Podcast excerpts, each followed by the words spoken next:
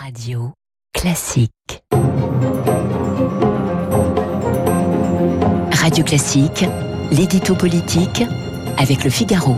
Et avec Guillaume Tabard. Bonjour Guillaume. Bonjour Renaud. 30 milliards d'euros d'investissement à l'horizon 2030. Ce plan de relance économique présenté par Emmanuel Macron est-il aussi un plan de relance politique ? Écoutez, oui, on peut dire que c'est aussi un plan politique pour au moins trois raisons. La première, c'est que sur ces 30 milliards, il y en aura 3 ou 4 d'emblée inscrits dans le budget 2022, celui qui sera discuté cet automne. L'idée, c'est de montrer qu'Emmanuel Macron ne se met pas en roue libre en attendant prudemment la prochaine présidentielle et qu'il fait même une sorte de pont entre deux quinquennats, histoire de rendre le second nécessaire, voire naturel. La seconde, c'est que la moitié environ de ces investissements serviront à décarboner l'économie.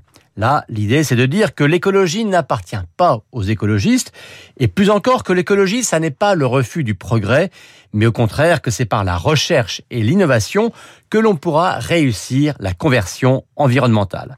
Après 4 ans, on sait que Macron est toujours suspecté de ne pas avoir de bilan écologique. Eh bien, il veut clore son quinquennat en mettant le paquet sur ce sujet. Et puis enfin, le fil rouge de ce plan, c'est l'innovation. Alors en 2017, le candidat En Marche avait été élu sur sa nouveauté. 5 ans plus tard, évidemment, il n'est plus nouveau, mais l'innovation est une nouvelle frontière vers laquelle il veut mobiliser les Français. Il a même parlé de rêve.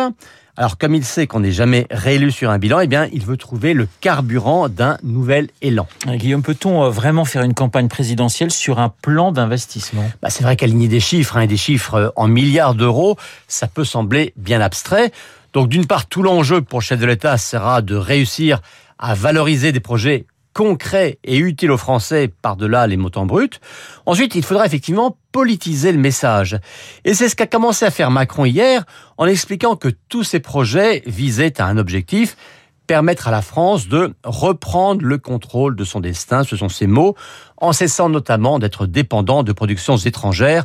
Reprendre la maîtrise de son destin, ça ressemble à un fil rouge d'une future campagne. Et puis enfin, vous savez que c'est un des grands principes de la vie politique, l'avantage va toujours à celui qui réussit à imposer ses thèmes, à faire tourner la campagne autour de ses propres thèmes. Eh bien, dans la séquence où nous sommes pour l'instant, c'est incontestablement Éric Zemmour qui est parvenu avec les questions d'immigration, d'islam et d'identité.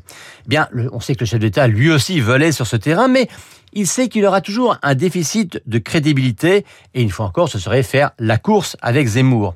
Donc avec ce plan, il cherche carrément à changer de terrain.